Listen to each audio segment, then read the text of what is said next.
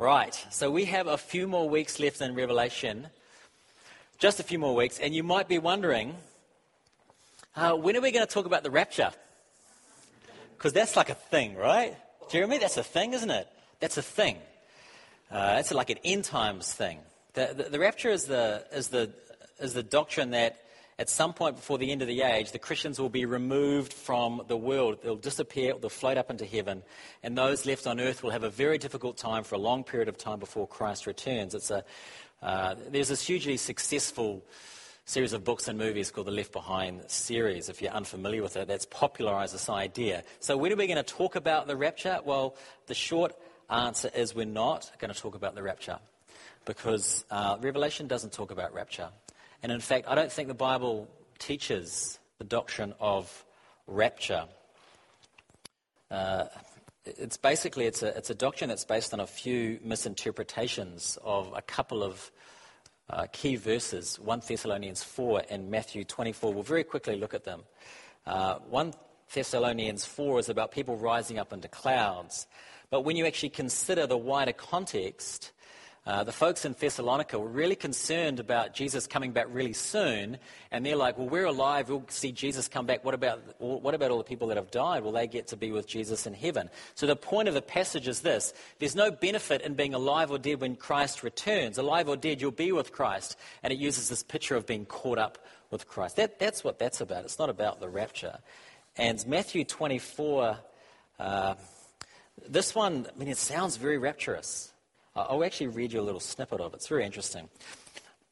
For as in those days before the flood, they were eating and drinking, marrying and giving in marriage until the day when Noah entered the ark, and they were unaware until the flood came and swept them all away, so will the coming of the Son of Man. Then 2 men will be in a field, one will be taken and one left. 2 women will be grinding at the mill, one will be taken and one left. Therefore, stay awake. It sounds like the rapture, doesn't it? It was the basis for a famous Christian song in the 70s by a Christian artist called Larry Norman. Have I talked about Larry Norman before? Larry Norman had that song, have I told you this before?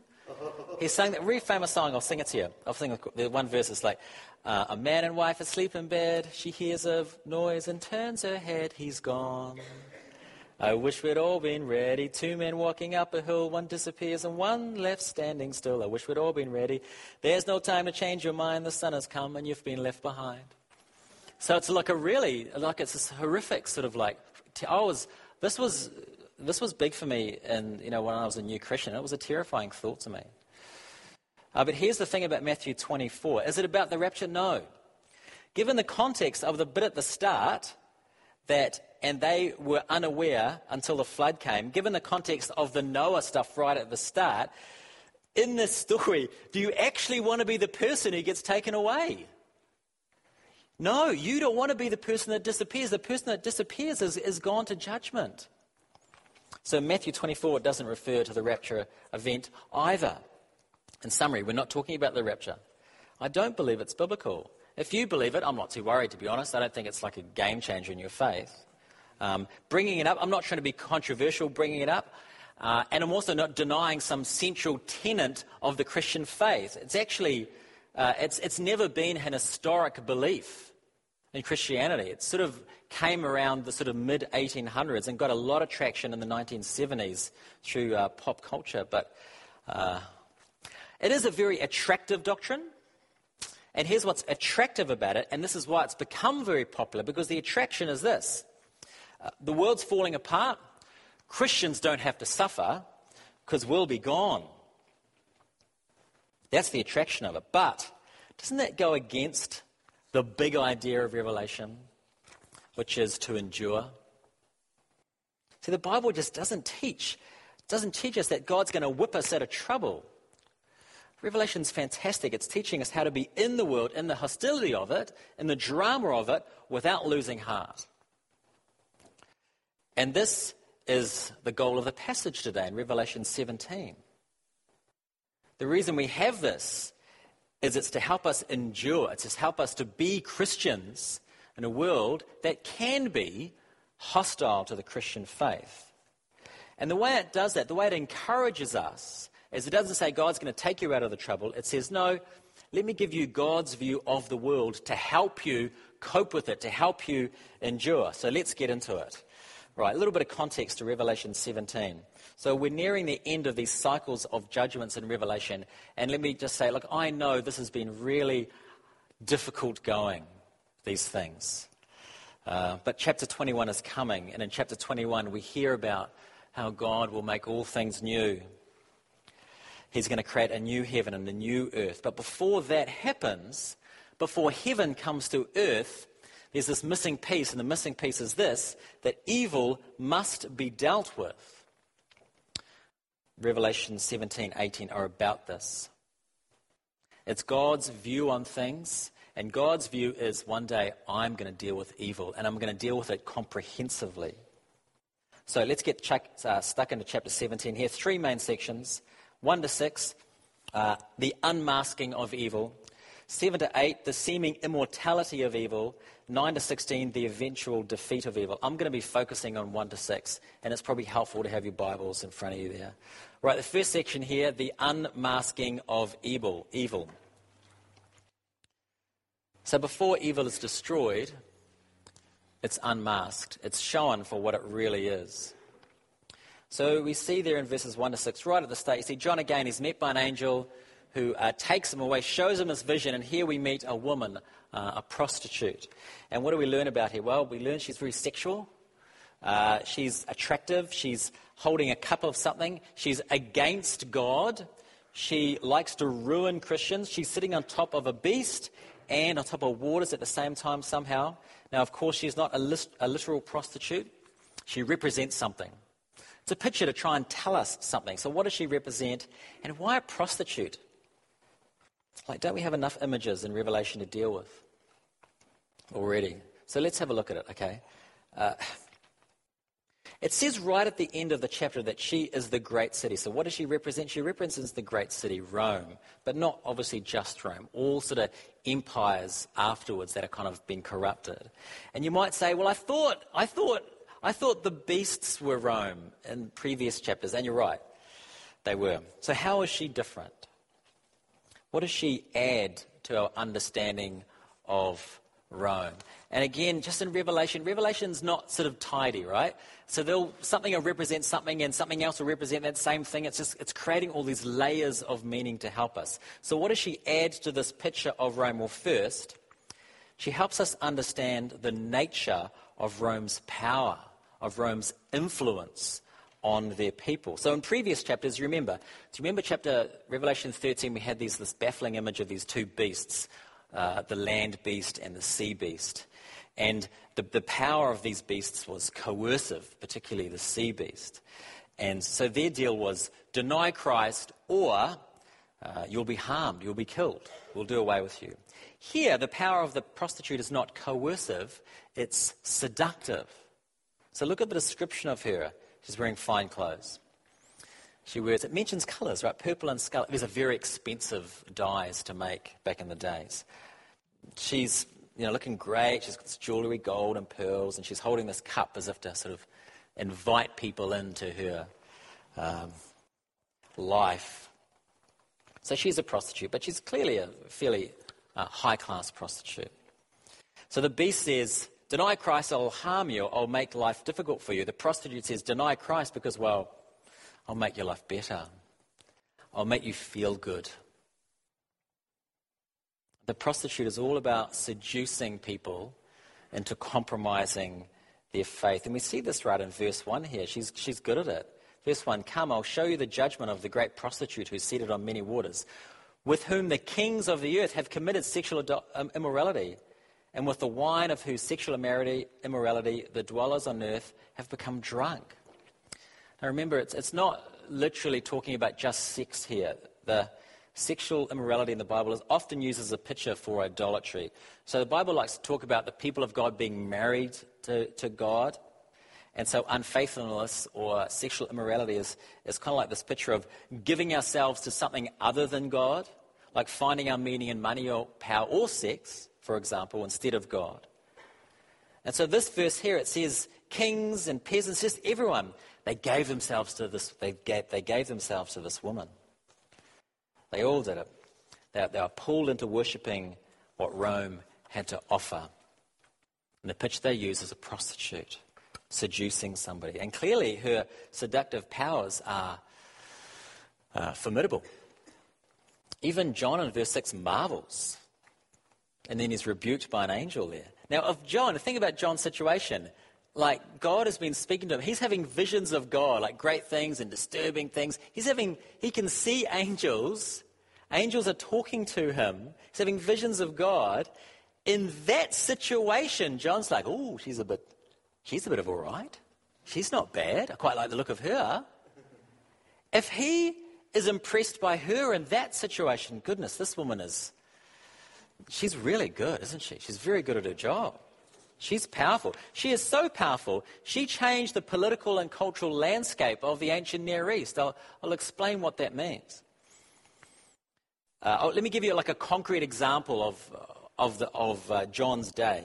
So Rome was this occupying force, and these kings in the passage, I think, refer to like these outlying provinces that Rome took over. And a lot of people in these provinces weren't like, oh, this is terrible. I can't believe it. This is horrible. They're like, no, this is great. Because Rome brought with them all these benefits. Pax Romana, Roman peace, the pleasure industry, high culture. So perhaps being taken over wasn't so bad. I mean, a lot of them would have been advocating to be closer to Rome. I mean, they vied for Rome's favor, because it meant business for them, and they got a lot of benefits out of being connected to Rome. And all he had to do was to stay in Rome's good favor was, you just worship a few emperors. It's not so bad, is it? Small price to pay. Very tempting, actually. What Rome had to offer was very seductive, and the idolatry of Rome spread like a virus. That's why the prostitute here is called the mother of prostitutes. The passage says, though, people were buying into this left, right, and centre. That they love this. She looks fantastic. But while she looks pretty and she's very seductive, what she has to offer is something very, very dark. And so Revelation here unmasks what's really being offered here. It unmasks the evil. It's like, we've talked about this before, Revelation sort of allows us to peer behind the curtain, like at a theatre, and see what's really going on behind the scenes. So it looks very pretty, but it's very ugly underneath. Remember, she's holding this cup as if to invite us. And it's tempting, and it looks like a nice drink perhaps, but the passage says it's a cup of filth. And in modern language, it would be like, it's a cup, this beautiful woman offering us a cup of feces and urine and blood, saying, here, how about this? Rome could make your life easier. Maybe a bit more fun, maybe a bit more lucrative. But you had to worship idols to reap the benefits. You had to sell your soul to enjoy it. So let me summarize where we're at so far. So we have this prostitute character here, and the question I asked was, why a prostitute? Why mention this sort of unsavory sort of picture here? And I think it's because the prostitute is the archetypal seducer. The point, don't be seduced by her. Don't be seduced by a culture that tempts you away from God, no matter how attractive that is. I think a good modern example of this would be abortion. And I think the modern discourse around abortion is a great example. I have friends back in New Zealand who grew up in the church, who are still churchgoers as far as I know, but who actively on social media promote abortion without exception, without nuance. And I've been reading their comments and wondering sort of what happened. Where did they get to this point where they thought that they became these very strong advocates for abortion? Revelation says that these are folks who have been seduced by the great prostitute, seduced by a modern narrative by the narrative that surrounds the pro-choice movement. And it's a very compelling narrative, I have to admit. It's very compelling. The protest signs I saw in the march recently are very clever. The slogans are compelling. The abortion rights movement has welded itself very nicely to the human rights movement. And who wants to deny human rights? I think abortion is one of the great seductions of our age. Folks, the seducer is powerful. And it's very easy to get pulled into something incredibly dark. Now, I should say a lot more about this topic, but we don't have time. I should talk about the exceptions. I should talk about the infinite grace how God's grace is so much bigger than an abortion. But we must keep going. If you want to talk further about that, I'd love to chat. Okay, let me remind you again where we're at, because we had a bit of an excursus there. We're in 1-6. Evil is imagined as a great prostitute, a great seducer. I said, why the prostitute image?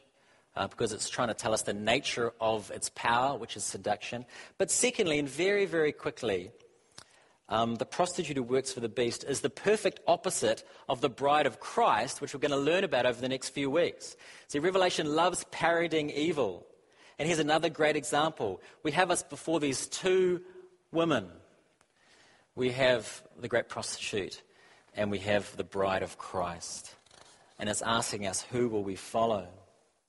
Again, a million more things to say about 1-6, but we must move on. But before we move on, just another quick little aside here. I've used the word culture a little bit in the sermon so far, and quite negatively so far. If this was the only section of the Bible we ever read, we would be very negative people. We would see no value in culture. We would see no value in government. But it's not the only section we have, thank goodness. The Bible affirms culture. It affirms government. But it recognizes when these things can be damaged, and it recognizes when they're corrupted by evil. And next week in chapter 18, we hear these laments about how these things have been damaged. But we'll get to that later. Okay, we've got to move on, and we're going to move very quickly now. We've talked about 1-6. Moving forward, the prostitute actually fades into the background a bit. The rest of it is more about the beast. And it's very confusing in the middle there, so we won't go near that. There's 50 theories. I don't think they add much to the overall understanding of the passage. So we'll sort of go to the first bit and the last bit, I think. We'll stop, though, at verses 7-8, because that's a fascinating little section there. Do you see 3 times it talks about the beast, and it says it was and is not and is to come? What's that about? Again, it's another parody. Remember from Revelation 1, I'm the Alpha and the Omega, says the Lord God, who is and who was and who is to come, the Almighty. See, evil likes to parrot the divine. It grasps at being God, but never gets there, really, but it puts on a really good show, an impressive show of power, which is what I think all the mention of kings and horns and heads is supposed to convey. It's supposed to convey this sort of sense of, like, this thing is incredibly powerful, don't mess with it. And our hearts are tempted to fall in behind power, and we must resist that urge.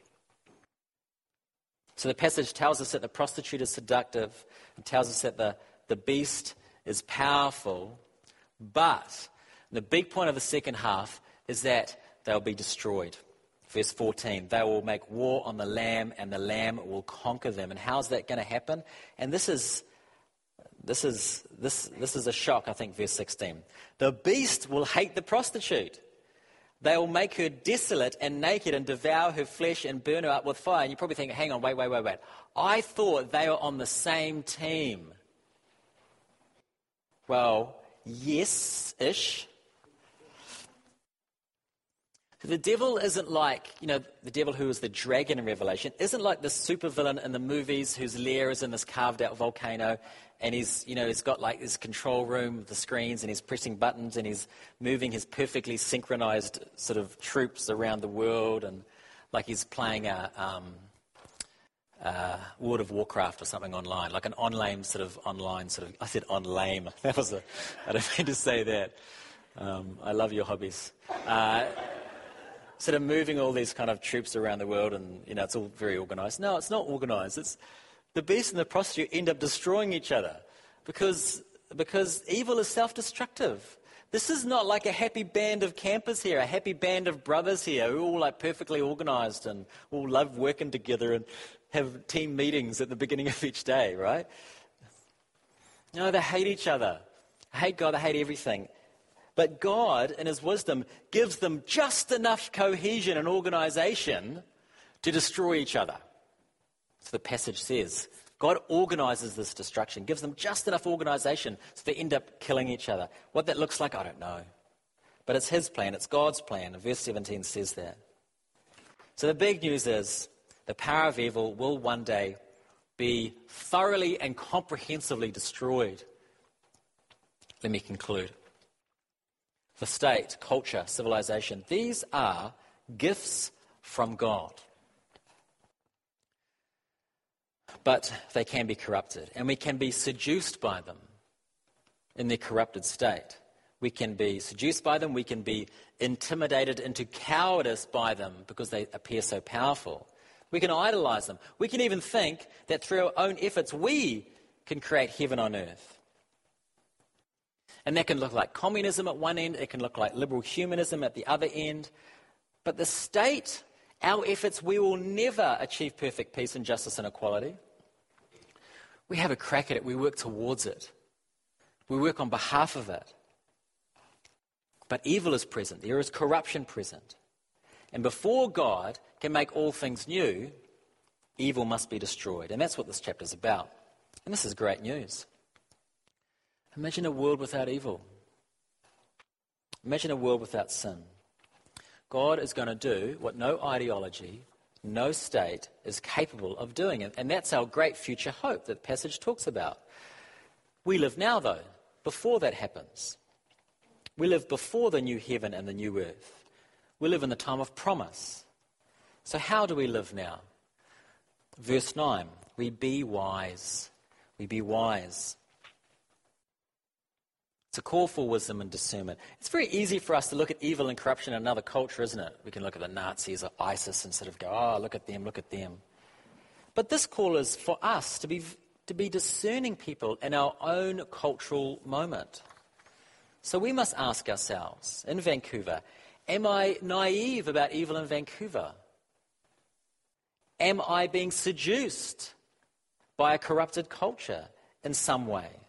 Am I marveling at the prostitute drinking the cup of filth when I should be committed to the bride of Christ drinking from the living waters? Am I addicted to the beastly city instead of living in the hope of the new Jerusalem? Folks, we belong to the Lamb. We belong to the Lamb of God. And I love the description of verse 14 of us. We are called, three things it says. We are called, we are chosen, we are faithful. Isn't that wonderful? And there's a deep theological concepts to unpack, just at a very surface level. We are chosen. That's the doctrine. That's like the doctrine of election, all right? But we are called. That's like the more deeply personal sense in which we experience that doctrine. It's like, I want you, Aaron. That's what God says. I want you, Aaron. I want you, Jeremy. I want you, Donna. That's as we experience that.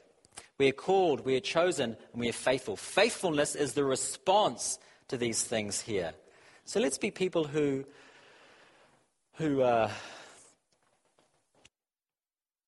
respond with faithfulness to how the Bible describes us as called and chosen people. In our cultural moment. Now, Vancouver does not look like a prostitute, but it is a tempting place. And it is a place that we can very easily accept the categories the city gives us. You must believe this. You have to go along with this ideology, it says. Revelation is a great gift to us. Like John, Revelation... Beginning of John, it says John goes out to the wilderness. Like Revelation, we're taken out to the wilderness. You know when you go camping and you sort of think about your life in the city and you sort of reflect on it? That's what's happening here. That's in the Bible, the wilderness is the place to think about the city. It takes us out to the wilderness to look back at the city with God's eyes, where we see the good, but we see the corruption. And we ask God, Holy Spirit, help us to live faithfully in the midst of this. That's the call of the passage. Amen.